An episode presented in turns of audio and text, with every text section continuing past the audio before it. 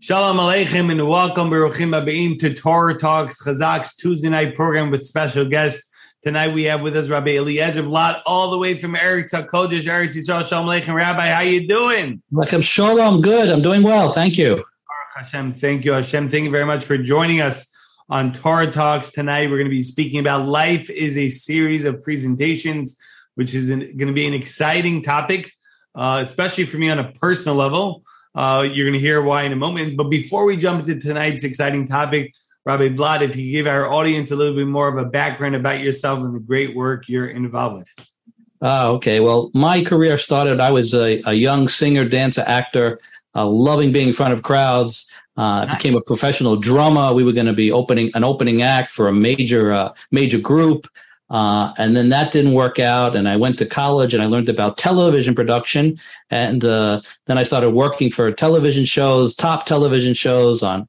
Uh, that just like moved moved me right through. And then I decided to tap into my Jewish roots uh, later in life when I was 29, and I came to Israel.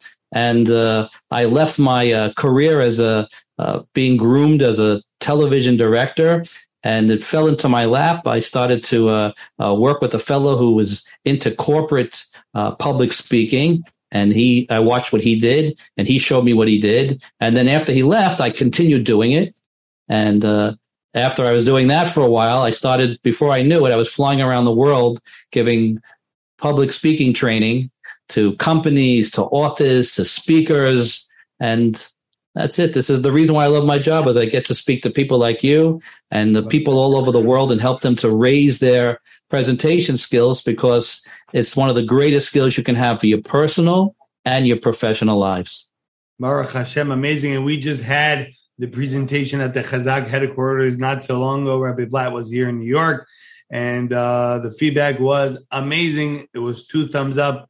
And uh, unfortunately, I wasn't able to be around at the time, but the people that were there told me raving reviews. So uh, that's going to be tonight's topic, which is life is a series of presentations. We're going to be talking about public speaking. But Rabbi, what does it mean that life is a series of presentations? What, what, what, what, what how does that make sense? That life is a, how do you make yeah, sense? So, uh, so most people think that in order to be a good public speaker or to be a public speaker, if you ask them, they need an audience yeah, they need uh, people over there, a classroom, an audience.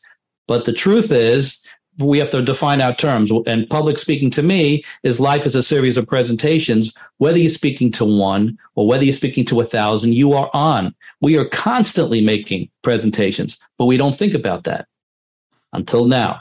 Now you have to know. You wake up in the morning. If you're married, you're talking to your spouse, you're talking to your kids, you have a chavrusa, you're on the phone with people, you go to a store, you give them money, you get something back. We're making hundreds, if not thousands of presentations a day, depending on what you do. And if that's the case, we might as well learn how to do it better. Wow. So I saw while the rabbi was telling about the presentation, the hands were moving and the hand was going like this. Is that part of public speaking and in general with speaking using the hands? Well, I think using our hands is not part of public speaking. It's part of speaking in general. As human beings, we use our hands. So we're just replicating that when we speak to an audience. We're just, it's just more than one person. It's one person and one person and one person. It's just a, a series of, of a lot of different people. So if you're speaking to 500 people, you would do the same things you would do for one person, just bigger. Ah, amazing. Unbelievable. Uh, tell me a little bit of experience on your end with regards to uh, public speaking, something that uh, went over very well, or maybe a blooper that might have happened one time, or some sort of experience that you might have had in the past, Rabbi. Uh, a, a blooper. Dog. It doesn't have to be. I'm saying an incident that you maybe you had a, a presentation or a one-on-one, and it just went over very well, or a technique that you use that you could give over to the public. Um, well, it's a, whole the whole uh, course and the whole you know. I, yeah, it, it, it's a training, but uh, you know, one of the uh, the the main things that a person needs is to have passion and energy when they speak. I mean, ah. you have, and that's the key thing. If if you care about what you have to speak about, then that's going to get get through to your audience. So that's one of the key things that I try to get over to my clients and my students is that you need to be passionate and to feel that, wow, what an opportunity I have to give this over to my audience and make their life better, better in some way.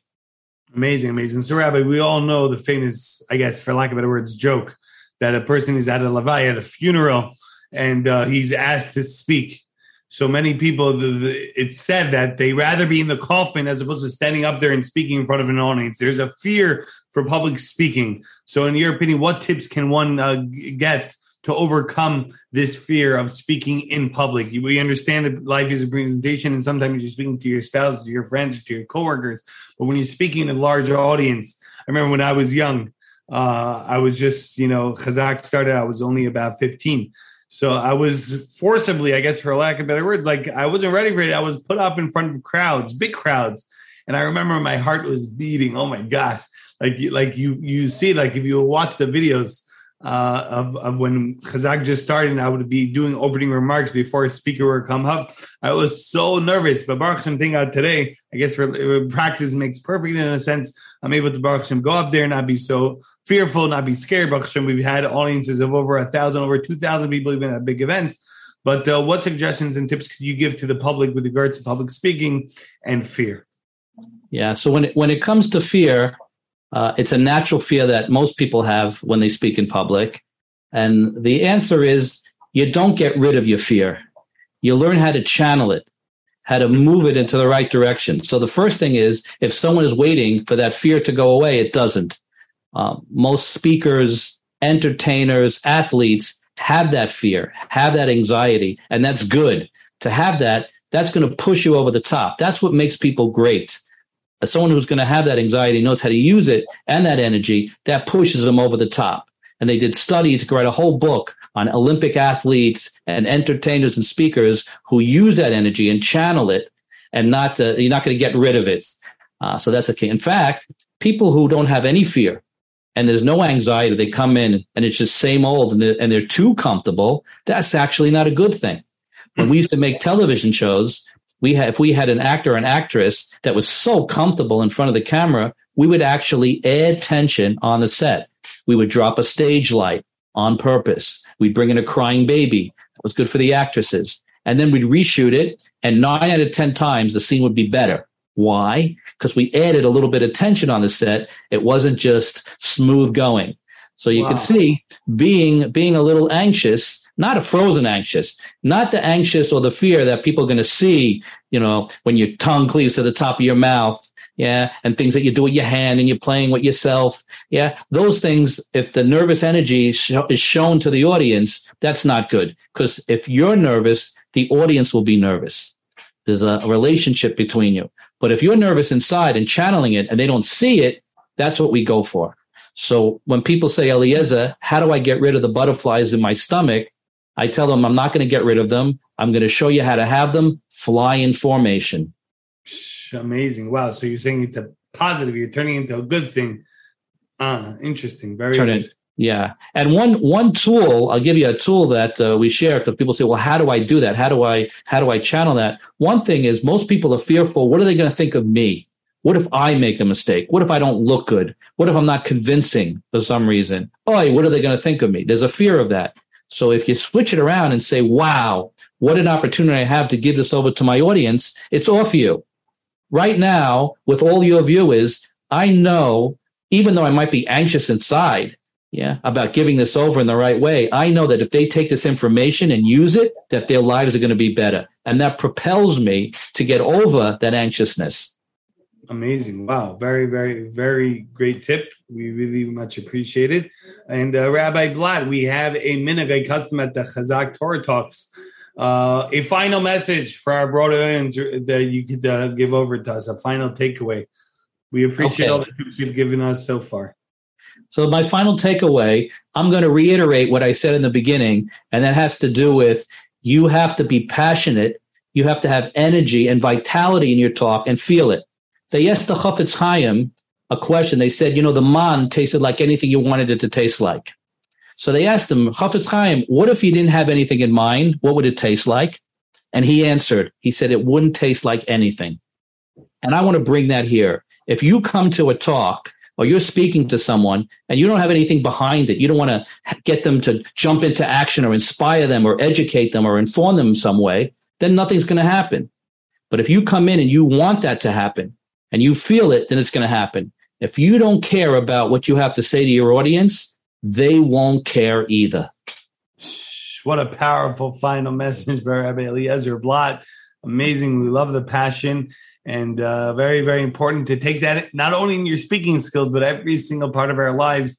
Uh, like uh, you just mentioned, the Chofetz Chaim and the Man, it's 100% true.